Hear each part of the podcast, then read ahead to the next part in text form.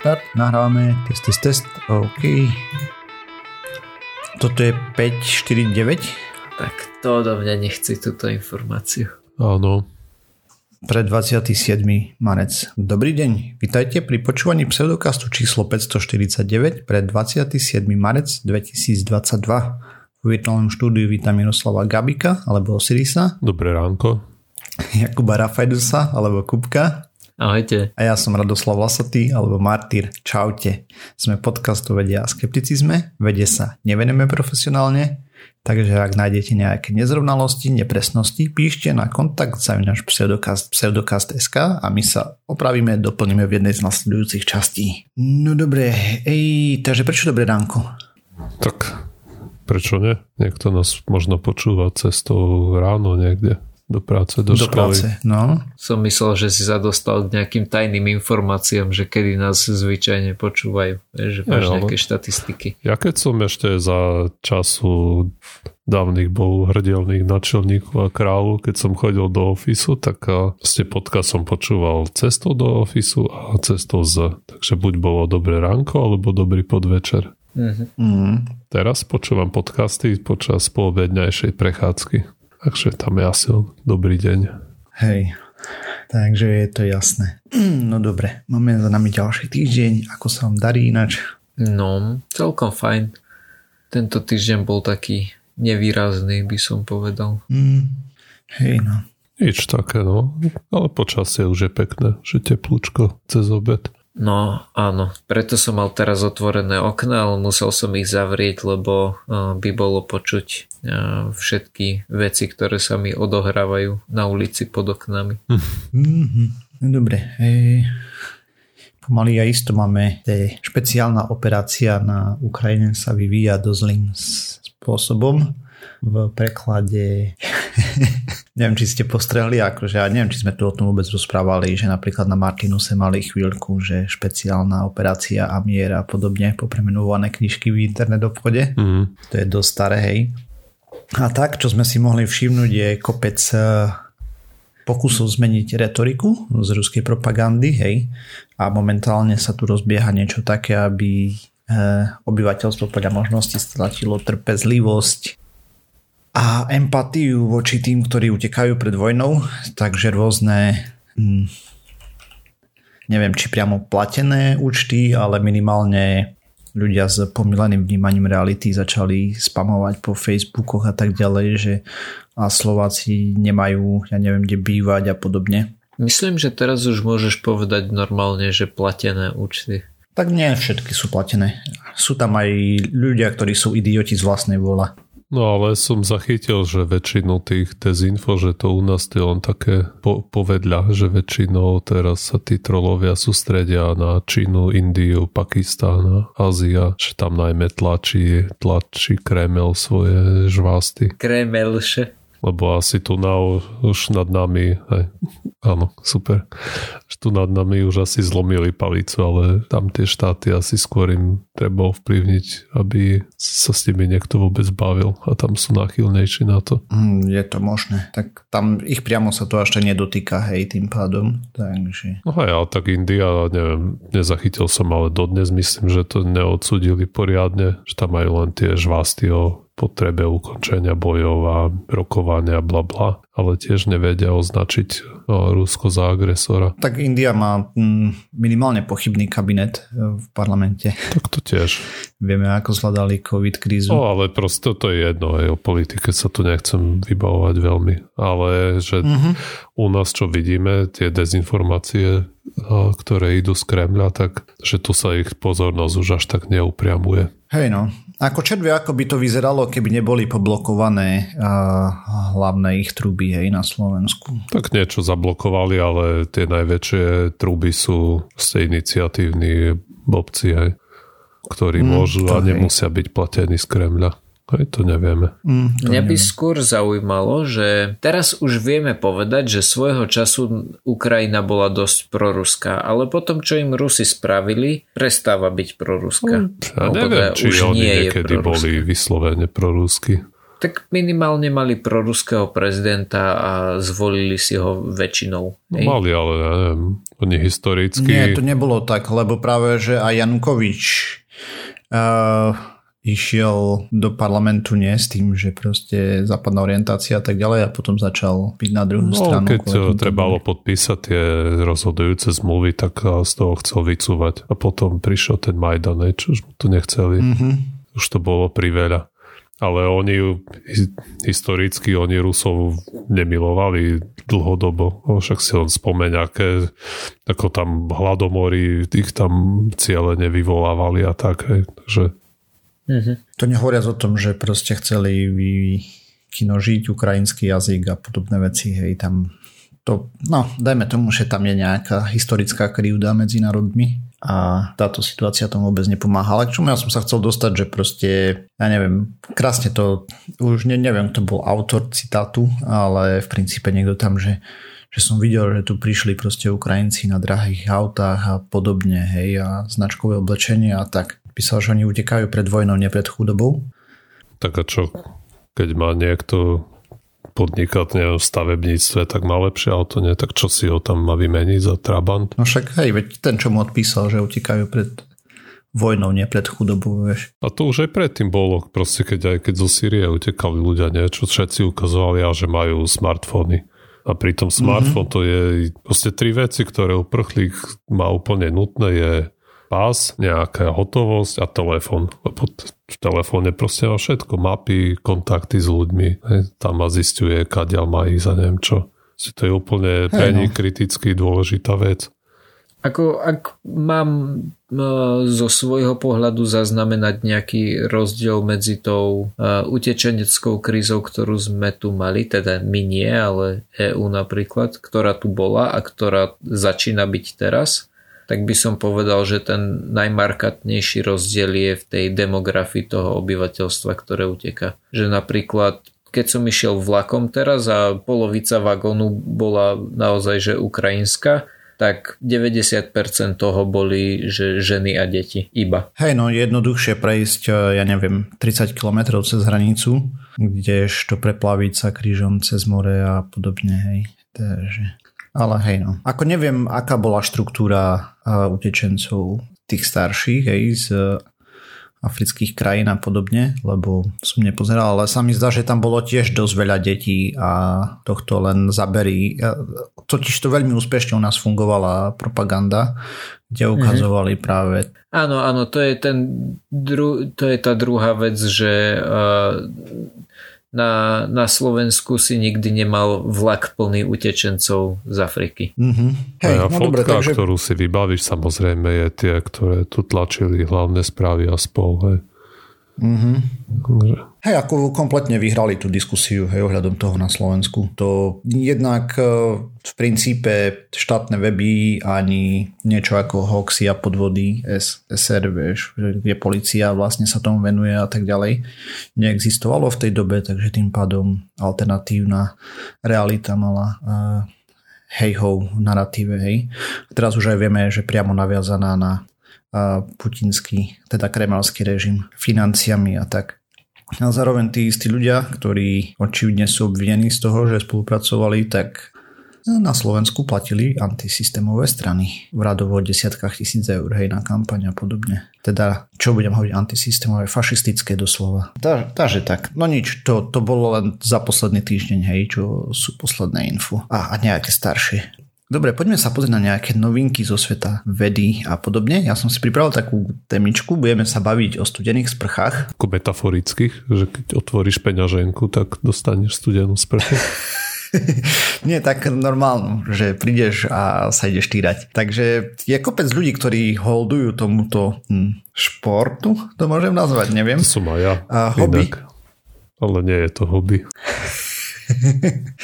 Tak, moja moja motivácia, ja neviem, proste jeden, už neviem presne, ako to začalo, ale bol som, proste sa vo mne prebudila zvedavosť, že dokážem sa osprchovať v studenej vode a šiel mm. som na to hrozne pomaly, proste najprv som si len dával úplne hej vlážnu vodu, pokiaľ to šlo, potom som si na mhm. záve sprchy, v studenej sprche osprchoval ruky, potom nohy, vieš, a ste postupne takto v priebehu, ja neviem, asi mesiaca som sa dopracoval k tomu, že som bol schopný sa osprchovať v studenej vode. A potom už keď som to dokázal, tak som si rád, že pre, prečo proste pri tom neostať. Hej? A neviem, nejak mm. mi to ostalo a už niekoľko rokov sa sprchujem skoro stále v studenej vode. S výnimkou, keď, keď som chorý.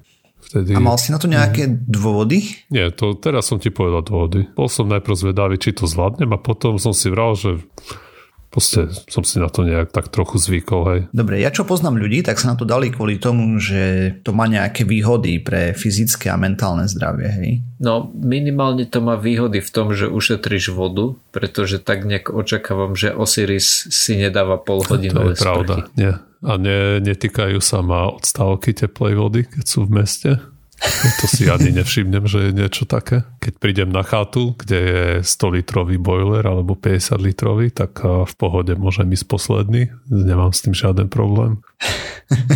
Ale výhody, ako, ako tie, takéto motivácie, že mi to nejak pomôže a budem teraz o 100% zdravšie ako predtým, aj také som nemal. Hej, no dobre. Takže poďme k tomu, že po, začneme trošku o histórie. Takže sprcha sa prv objavila ako zariadenie na, a citujem, no citujem, ne, necitujem úplne, lebo som to prekladal, na schladenie horúcej hlavy maniakálnych mužov a žien v nápravno-výchovných zariadeniach. kde im sa 1,5 hodiny ich polievali ľadovou vodou, čo je akože brutál. V princípe to bolo týranie, hej, nejaké. No a potom niekto 150 rokov od tohto vynálezu, uh, kde si v Anglicku, Viktoriani a tak, prišli na to, že uh, keď tam pustíš teplú vodu, tak to môže byť aj príjemné a hlavne, že je to ekonomické a teda čas prchovania sa skrátil na približne 5 minút. A samozrejme to bolo oveľa šetrnejšie na teplo a tak ďalej, ako napríklad zohrievanie v vane hej, v tej dobe. Čo je aj teraz samozrejme, len no. to až tak necítime, že koľko polienok tam treba priložiť. No, ono, otázka je možno aj taká, že kedy si sa v tej vani, vieš, že v jednej vani sa okúpala celá rodina ako ne, neviem, to som neštudoval, toto len tak zaujímavosť. Hej.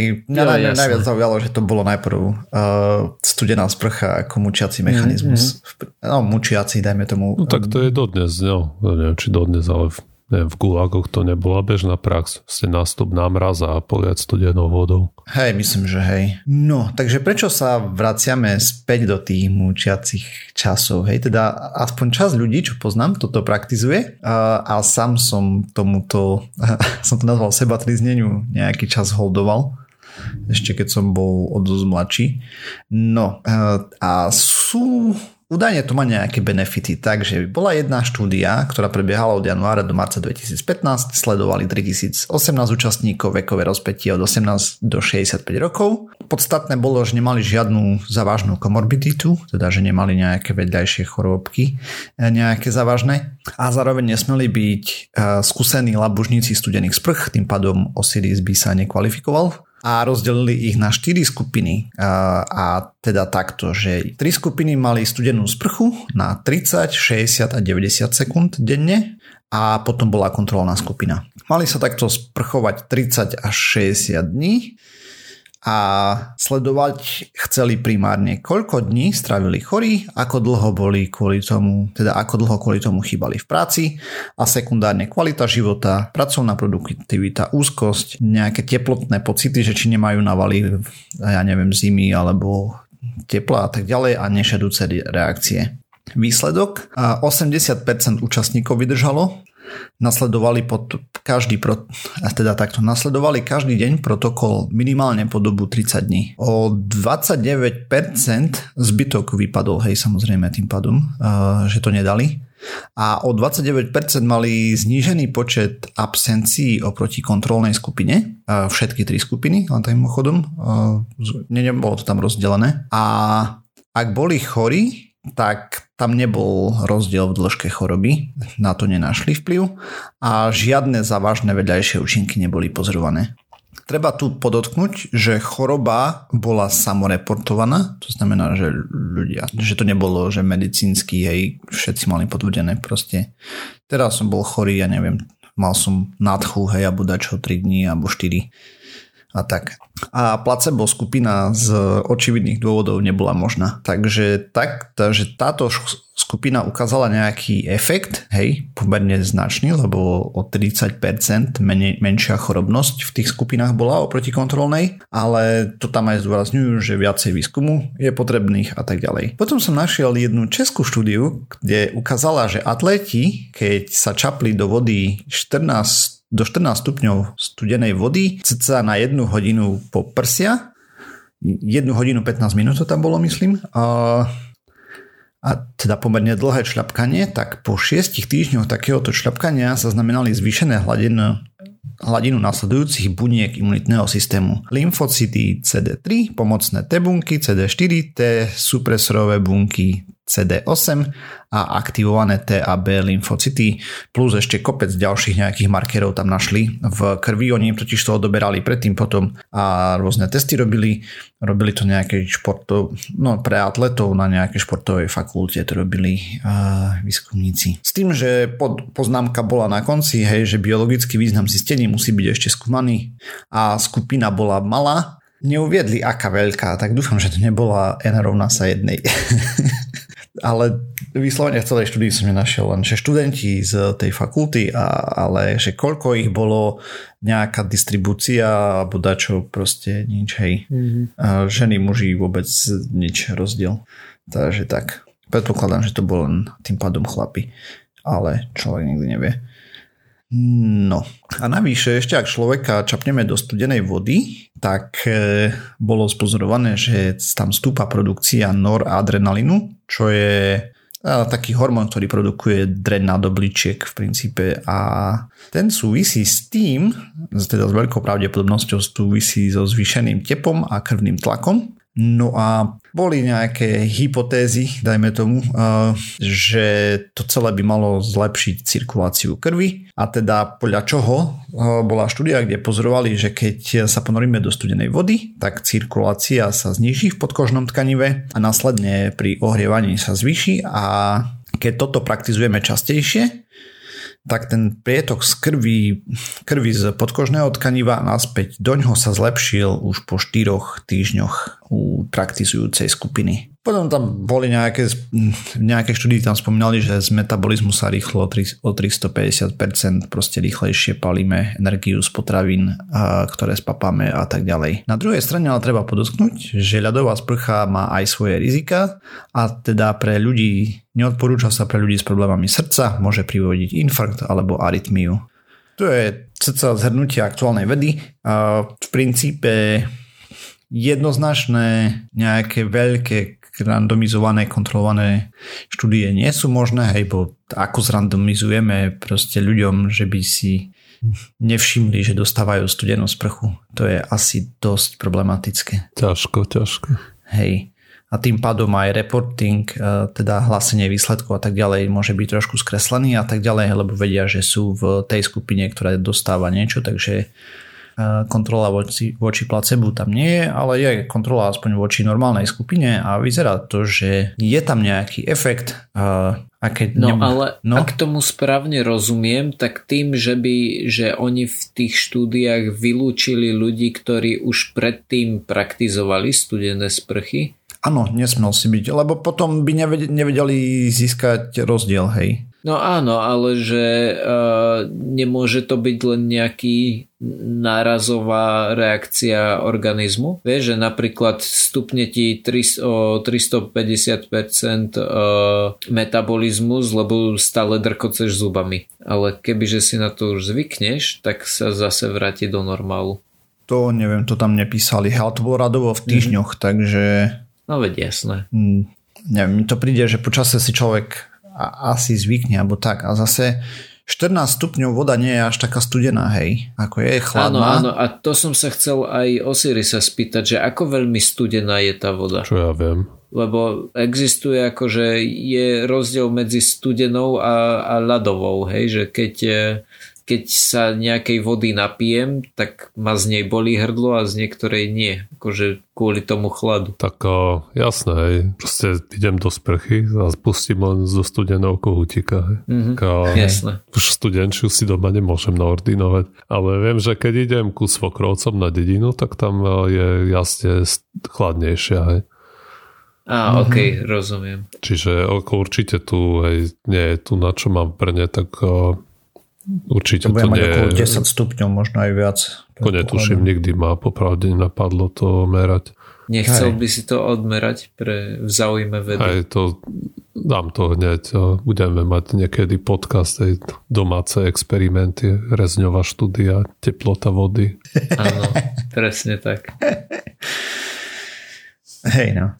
A tak v preklade tým pádom, keď človek nemá nejaké problémy so srdcom a podobne, tak v princípe by to malo byť bezpečné a dokonca by to malo mať aj nejaké reálne benefity, okrem ušetrených peňazí za ohre vody. Ale viacej výskumu treba, oveľa, oveľa viacej. A on či to za to stojí, vieš. Lebo zase teplá sprcha aj má nejaké určite pozitívne účinky na psychiku, keď sa tam uvoľní, že dýchanie Hej. je lepšie, keď je vlhký vzduch. To keď som mal zapal pľúc, tak horúca sprcha to bola parádička, aj to mi uľavilo mm. dobre. Takže neviem. Hej, to neviem. Akože aj v tej štúdii hovorí, že sa budú zaznamená, pozerať aj na tie zvyšné sekundárne efekty a tam toho veľa nebolo o tom popísané, takže predpokladám, že nič tam nenašli. Čo otázka asi skôr je, že ako keď je jasné, že to neškodí, tak otázka je, či kto sa nesprchuje studenej vode, či by mal začať, či to za to stojí. A neviem, mám skôr, skôr taký pocit, že asi komu nejde vyslovene o úsporu finančnú, tak asi sa na to môže vykašľať. Lebo možno záleží od toho, že ako často človek chodí na chaty. Vieš, No že... hej, alebo či môže či si v oblasti, kde ti každý mesiac vypnú vodu, teplú vodu na 3 dní. Mhm. Tu mám taký pocit, že sa na Slovensku ani v Čechách veľmi často nestáva, nie? Nie, už nie. Kedysi to bolo oveľa bežnejšie, nie? keď sa čistili neviem, tie teplárne alebo kotolne, alebo neviem čo. Ešte by ma zaujímalo, Osiris tým pádom e, vypadáva z tejto otázky, ale Martyr, máš pocit, že sa tvoja žena sprchuje vo vode, ktorá je podstatne teplejšia ako to, na čo si zvyknutý ty? Ja si robím stále srandu a to som si robil už aj tu, nie? že proste ženy sú z pekla, keď som to vysvetľoval. A práve presne kvôli tomuto, lebo podľa mňa, no kebyže tam hodím kurča, tak sa uvarí. No, na toto by som rád videl niekde nejakú štúdiu, pretože ja to mám rovnako, že, že keď sa napríklad uh, ide kúpať, tak ja ak sa chcem pridať, tak sa musím pridať až keď sa tá voda trošku schladí. Hej no. To je presne kvôli tomu. Vidíš, ja mám akože normálne rozvinutú teóriu a ako tu mám toto, aj keď to neviem falzifikovať na druhej strane, ale proste ženy sú z pekla, tým pádom im nevadí, aká je teplá voda. Hmm. Alebo iné veci, aké sú horúce. Ja. Zaujímalo by ma, že či sa na toto niekto pozrel v nejakom väčšom meradle. O, skúsim, hej. Akože samozrejme nie sú ženy z pekla, to si robím len srandu. Uh, ale... Šmurk, šmurk. Ale Šmurk, počúvaj, šmurk. Kupko, ako sa ti potom darí, keď ideš do termálnych kúperov niekde? Lebo nechodíš? Ja tam nevydržím dlho. Aha, no tak Keď je niekde takáto, že horúca teplá voda, ja sa tam dokážem ponoriť a aj to zvládnem, aj ma to po chvíli prestane bolieť, hej, že ten, ten Mhm. prvotný, to keď sa tam dostanem, tak je to naozaj také, že musím zaťať zuby, ale potom sa uvoľním a už je všetko v poriadku ale naozaj tam nevydržím dlho. Čo je sranda, že napríklad v saune sa dokážem akože sauna mi nerobí problém. Hej, že, že tam napriek tomu, že, že som celý prehriatý, tak som tak akože ne- nejakým príjemným spôsobom prehriatý, ale a keď som takto v horúcej vode ako v tých termálnych kúpeloch, prameňoch, tak e, to je až také, e, ako povieš po slovensky, overwhelming. Také, že Ohromujúce. No, no. príliš. Tak aj po vode rýchlejšie prebieha tá tepelná výmena ako vzduchom. Áno, áno, preto. presne. No jo.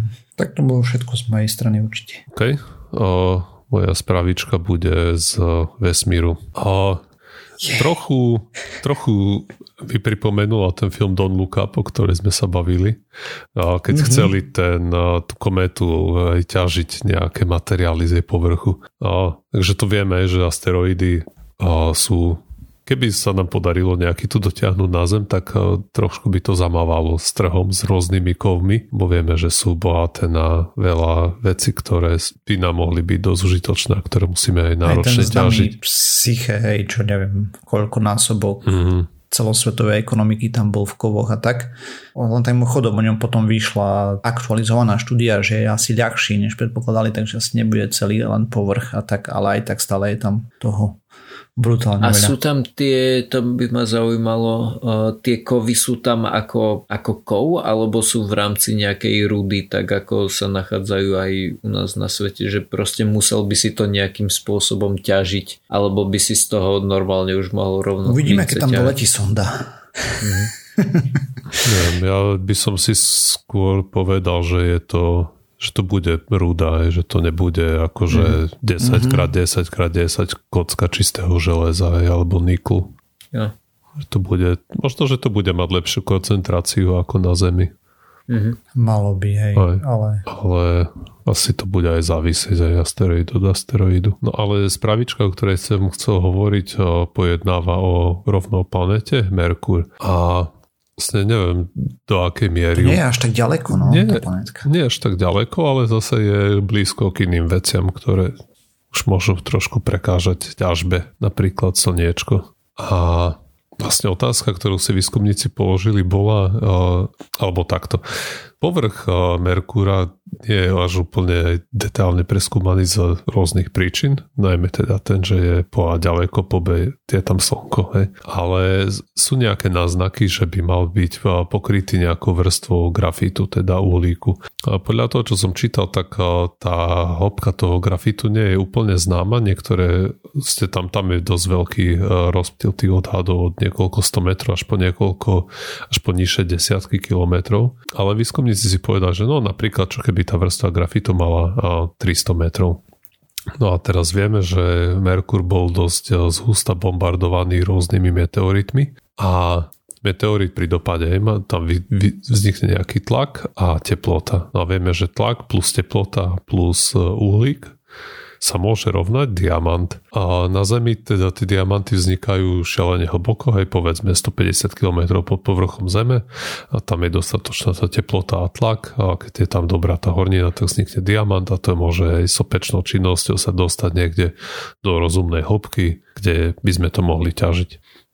No ale pri tom Merkúre tam by mohli tie diamanty vznikať práve pri tých dopadoch meteoritov, keď sú dostatočne tie veľké, rýchle, tak tam môžu do, dať dostatok energie na to, aby z toho grafitu tam vznikol diamant. No a samozrejme tu prišli ku slovu rôzne počítačové modely, alebo tá misia, ktorá by mohla toto preskúmať okolo Merkúra je plánovaná Bepi Colombo na rok 2025. Takže potom sa ukáže, či nejaké tie diamanty by mohli vzniknúť na povrchu Merkúra, alebo či tam naozaj sú. No a ten model, ktorý zobrali výskumníci, je, že povedzme ten grafit má 300 metrov a meteority bombardovali povrch Merkúra 4,5 miliardy rokov a tak zistili, že by tam mohlo byť rôzne rozstýlených približne 16 kvadriliónov tón diamantov, čo je 16 krát viac ako my máme na Zemi čo je dosť veľa. Ale samozrejme... Čiže my máme na Zemi 1 kvadrilión tón diamantov? No, bajočko. Oh, okay. Ale nebudú to všetky asi tie krásne kamienky. No, no špeciálne na tom Merkúri tam asi budú, že tých, tých tam bude hromada mrňavých pravdepodobne, mm-hmm. než že by tam bola mm. nejaká niečo vo veľkosti grapefruitu, hej, že to mm-hmm. Skôr nie. Jasne. A takisto časť tých diamantov samozrejme môžu zničiť tie nasledujúce a dopady tých meteorítov, ale tu hovoria výskumníci, že by to nemuselo byť až také šialené, lebo bod topenia diamantov je viac ako 4000 stupňov a tie dopady a tých meteorítov to nemusia dosahovať úplne, úplne bežne. No ale tým pádom by sa pravdepodobne iba rozbili, ty hovorí, že sa už tvoria, ale to znamená, že by tam mohla byť napríklad taká diamantová pláž, hej, že by to bol taký piesok. A áno, tá šanca je väčšia ako nula, že niečo tam také existuje. Treba viacej sond, len tak mimochodom Merkur je pomerne blízko. Tam je problém s tým, že potrebuješ príliš zbrzdiť na to, aby sa k tým dostal. Alebo pridať a už neviem, zbrzdiť, zbrzdiť, hej. Tak najprv musíš pridať a potom musíš zbrzdiť. A tam narážaš na ten problém, čo máš furt, keď chceš, keby si chcel niečo hodiť do slnka priamo. Mhm. Že musíš uh, proste zbrzdiť presne, ako hovoríš, tú rýchlosť, ktorou žíha Zem okolo. Hej. Čo to je tá úvodná rýchlosť, ktorá tá raketa má. Je proste Tá orbitálna rýchlosť. aj inherentne. Orbitálna rýchlosť Zeme, hej. To, to znamená, že ty potrebuješ z raketou ísť na druhú kozmickú, hej, aby sa dostal mimo poľa Zeme a potom potrebuješ, akože ale to môže ísť aj opačným smerom, hej, tým pádom automaticky znižuješ perihelium. Mm. Ale no Zemu, ši, ši, neviem, neviem teraz, už som zabudol z hlavy, ako rýchlo uteká Zem okolo Slnka, ale je to mega rýchlo. Aj, je to veľa. E, Preto aj tá Parker, hej, robila neviem koľko tých gravitačných asistov, aby sa dostala tam, kde potrebuje. Aj, ťažká matematika. Našťastie my to nemusíme riešiť. Mhm. A to je všetko. No a ja pokračujem a, vo svojom seriáli Fakta fikcie. Začneme z hurta. Iba polovica psov, ktoré začnú výcvik, sa nakoniec uplatnia v ich zamýšľanom zamestnaní. Osiris. Mm, polovica. Tak to je... No, že 100 psov začne výcvik. hej, a ro- rozumiem, ako fungujú polovice. Mhm, Ale skôr uh, trochu premýšľam, či... Bo nemyslím si, že by to bolo nejak dramaticky veľa, aj že by to bolo 90%, napríklad to mi príde šialené, ale teraz rozmýšľam, či ten, či to percento nie je povedzme okolo 10%, alebo tých 50%. A ja by som povedal, že je to fikcia a že to skutočné percento bude niekde okolo 10-20 napríklad. Mhm. A čo by povedal Martyr? Fú, no ja viem o tom akurát to, že trvá viac ako rok vy- vycvičiť hava na niečo. Mhm. Na Ale- rozdiel od takého mravca napríklad. Áno, presne. a rozmýšľam teraz, tak potrebuješ, že by vodil niekoho a tak ďalej, on musí mať nejakú, nejaké povahové črty, ktoré sa môžu vyskytnúť neskôr a podobne a tým pádom tam to si to bude asi väčšie ako polovica, ale reálne absolútne neviem, ale tiež si myslím, že to bude asi fikcia. Mhm. Je to fakt, Dobre. ale ty si tam začal zaujímavú vec s tými povahovými črtami a tak ďalej. Táto štúdia sa pozerala na to, že či je teda ekonomické ich klonovať. Hej, že keď už konečne nájdeš psa, ktorý Mhm. splňa všetky tie vlastnosti, takže či by nebolo jednoduchšie ho naklonovať. Hm, že oni najprv hľadajú povahové črty, až tak ich trénujú, hej. A polovica z tých, ktoré sa zúčastnia tréningu potom. Áno, áno. Dobre. Tak tomu rozumiem, hej, že najskôr vidíš asi od všteniaťa nejaké povahové vlastnosti, ale asi nevidíš úplne všetko, kebyže si mám typnúť. No a už nejaké akože relatívne šteniatá idú na ten výcvik, ale tam proste počas výcviku zistíš, že OK, tento napríklad zvláda robiť všetko, čo má, ale je príliš hravý, hej, že polovicu času sa proste zvalí na chrbát a, a chce sa hrať. Mhm. Takže to, to, že ti vie nejakým spôsobom pomôcť je na prd, keď, keď ťa má previesť cez prechod, tak sa radšej chce hrať. No a teda o, oni sa pozreli na to, že keď už máš toho, toho psa, ktorý prešiel výcvikom a vie, že, že OK, tento je fajn, že čo tak ich naklonovať. No ale teda nebola to štúdia priamo o tom klonovaní, pretože to už riešili iné štúdie a toto bolo iba nejaké vyhodnotenie výsledkov. Podľa tohto hodnotenia sú naklonované psy úplne OK, majú podobné fyzické, psychické vlastnosti a dožívajú sa podobného veku. Takže ne, nedá sa povedať, že by to odporúčali, ale že teda ne, nevidia v tom žiaden nejaký problém. Hm. Hm. OK. Výrok číslo 2. V traviacom trakte žije viac ako 140 tisíc druhov vírusov. Martyr. Fú, tak viem, že tam žije strašne veľa baktérií, ale tam bude žiť toho všetkého možného, takže pravdepodobne, keďže tam žije veľa baktérií, tak tam bude žiť aj veľa vírusov a tým pádom, hm, fú, to tam bude asi riadne boisko a tak, no dobre, ale myslím, že skôr to bude fakt no, vďaka tomu, že fakt je tam pestrá, pestrá plejada vlastne obydlia aj pre vírusy tým pádom, nielen pre toto mm. a navyše imunitný systém tam až tak ne, ne, nežádí, hej, nechce vyzabíjať všetky e, baktérie, s ktorými má dohodu, že nám budete dávať papať. Takže hej. Super. Hmm. Čo povie Osiris? Tak určite tam toho žije do blúdu. Ale teraz otázka je, či tých 140 tisíc zase nie je trochu veľa. A ja si zase typnem, že... Hm, tak a nehovorí akože jednotky, ale druhy. Že?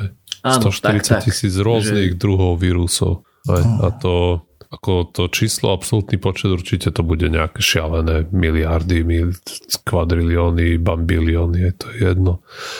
Ale možno, že ich tam nebude až mne sa zdá, aby, asi typnem, že je to fikcia, že ich tam bude povedzme 14 tisíc o jednu nulu menej. By som si skôr typoval, že ich tam bude miliardy. Keď tak druhov? A... Miliardy druhov?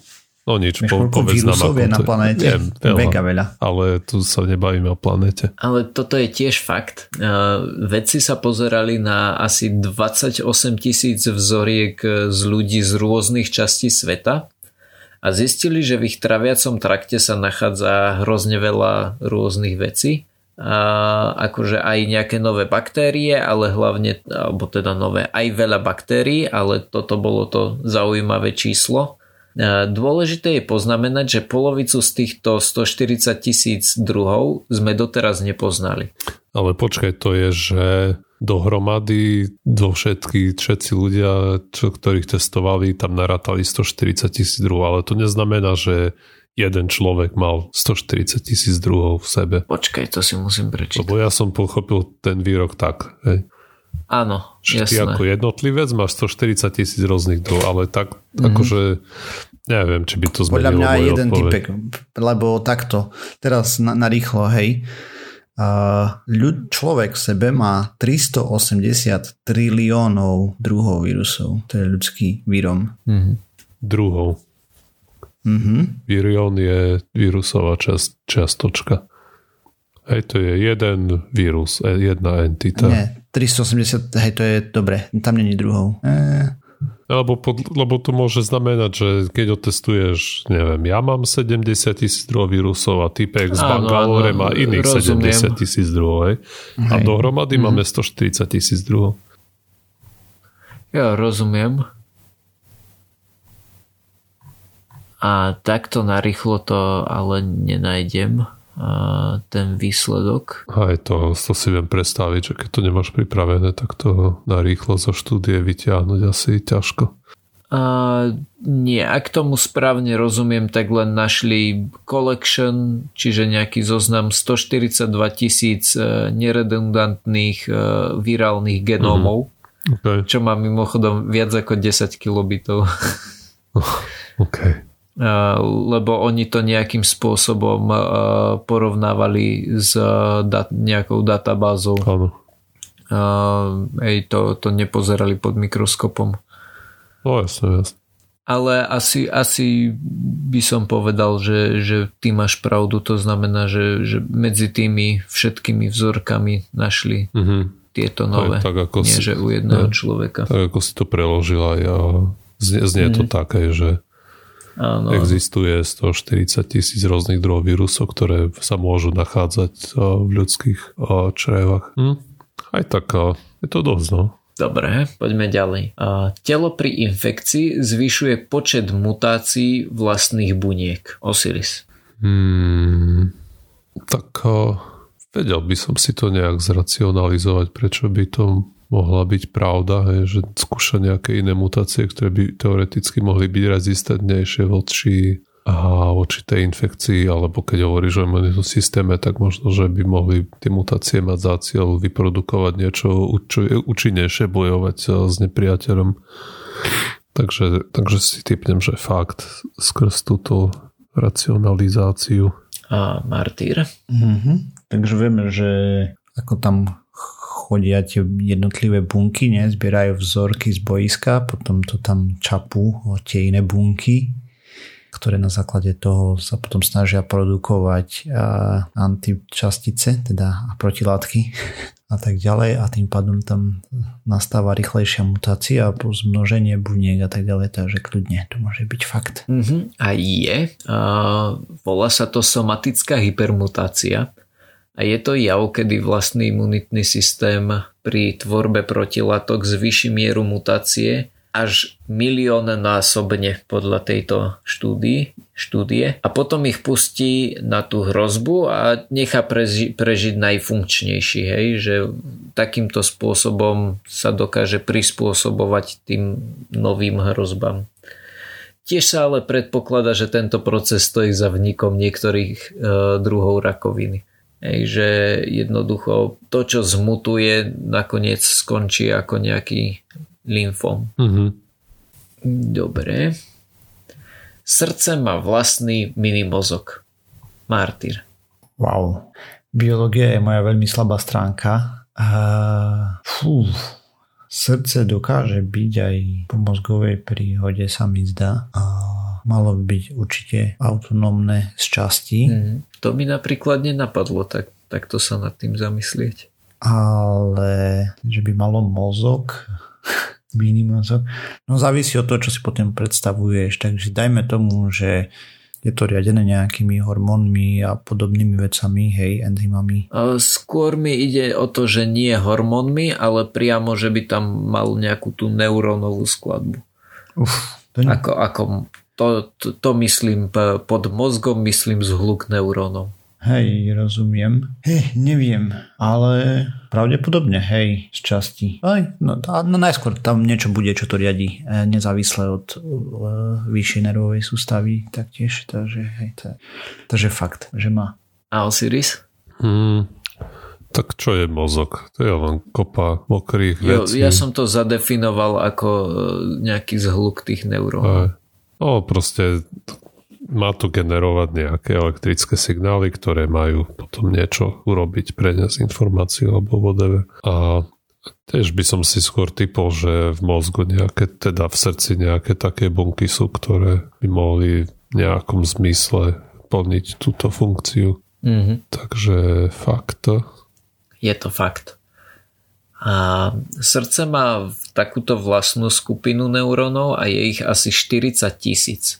Čo mi len tak akože znelo, že to je celkom dosť, tak som vygooglil, že koľko je v mozgu a podľa mm-hmm. všetkých uh, internetových zdrojov alebo teda typol by som, že to bude nejaká konkrétna štúdia, ale všetky uh, populárne internetové zdroje tvrdia, že 86 miliard neurónov je v mozgu, čo akože to v tom srdci oproti tomu nie je veľa, ale aj tak je to o 40 tisíc viac, ako by som bol očakával.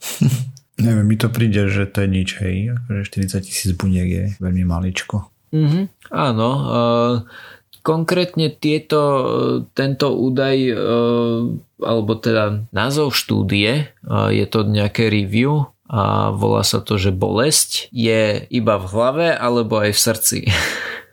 a riešili práve niečo takéto. Takže tak. No, ďalší výrok. Polský doktorant objavil v Antarktide nový opalovací krém. Osiris. No, jednoznačne fakt. Výborne. Martyr. Hej, to je taký random výrok, že áno, kľudne mohol a kľudne nemusel. Ale zase na druhej strane, môžeme sa na to pozerať tak, že tam je pravdepodobne dosť snehu, tým pádom sa veľa odráža svetla a tým pádom je tam treba opeľovacie krémy, tak nad tým dúmal, takže prečo nie? Hmm. A je to taký, e, že e, fakt. To je aký, no. že mohol by byť, ale nie je. No áno, presne, presne tak. Uh, totiž Michal Střičínsky objavil bunku, ktorú keď správne stimuloval, tak vytvárala látku podobnú melanínu. Z fotiek, ktoré som videl, ale vyzerá byť problematické, že je tomu melanínu podobná až natoľko, že má farbu prakticky ropy. Hej? To znamená, že uh, ak by nezastavila používanie takéhoto opalovacieho prostriedku nejaká Vogue komunita, tak potom cool, pretože ten Michal sa nechal počuť, že táto latka by bola o mnoho privetivejšia voči koralom ako dnes používané oxybenzeny a ako povedal sám Michal, stačí namnožiť správny kmeň baktérií a potom ich stimulovať, aby produkovali požadovaný produkt, takže je to prakticky ready to use. Takže objavil nejakú uh, baktériu, ktorú, ktorá dokáže produkovať nejaké, nejaký čierny maglajs, ktorý dokáže uh, filtrovať to UV žiarenie. Neviem si úplne predstaviť, lebo naozaj to malo takú temnú čiernu farbu ropy, že ako by to fungovalo ako opalovací krém, kebyže si to mám na seba natrieť, tak uh, by mi neostala moja prirodzená kriedovo-biela farba. Čo na druhej strane by, by možno bol aj bonus. Dobre, no. A posledný výrok. Jednorázová pomoc pre chudobných je neefektívna. Martin. Hm. Hej, fakt. Akože jednorazovo, keď im pomôžeš, tak je to fakt zle. Vieme okay. napríklad, že príspevok na bývanie jednorazový ti nič nevyrieši. Hej. Treba mm-hmm. nejaký systematický eh, effort, eh, systematické úsilie na to vynaložiť, mm-hmm. aby si ľudí dostal z chudoby. Osiris, čo povieš? Tak určite je menej efektívna ako systematická podpora. Mm-hmm. Ale neefekt, neviem, ako by sme sa rozhodli, kedy začne byť efektívna kedy mm-hmm. by to začalo byť efektívne. Ale keď to porovnáš určite aj presne ako hovorí Rádo, že keď dáš niekomu, vyberieš si bezdomovca, dáš mu tisíc eur, tak tým jeho problémy aj nevyriešiš nejako. Mm-hmm. No, ja to, to mám zaradené ako fikciu, ale poviem vám, že, že o čom bola štúdia no. a potom sa môžeme porozprávať o tom, že ako veľmi uh, sa to dá aplikovať napríklad do našich reálí.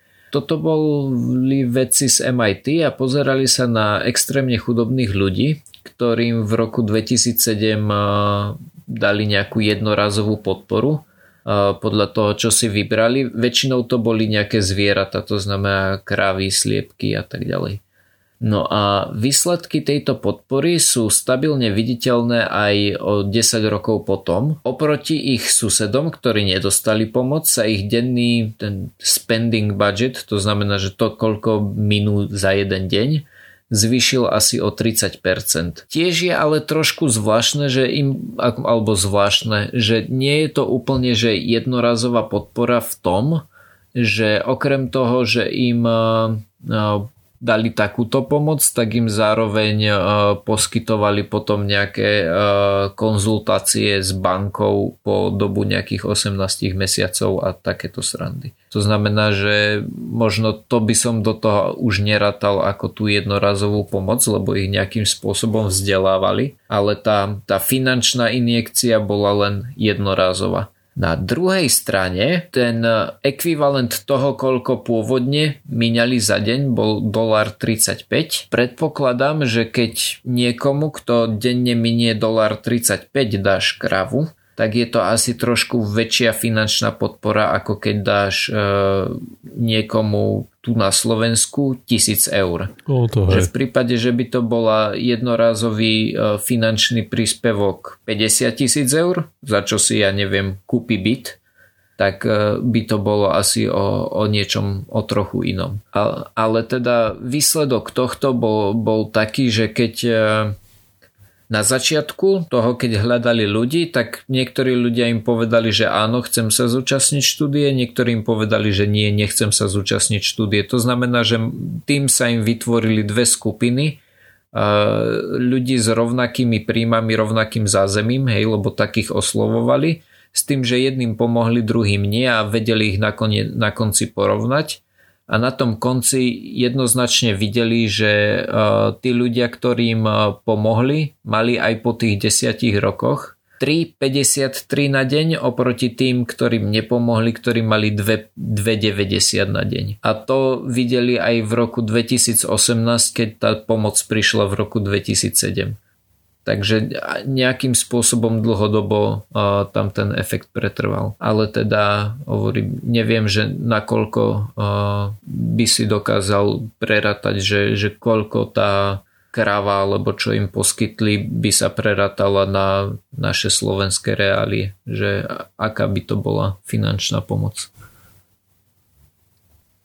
Dobre, to je, to je odo mňa všetko. Dobre.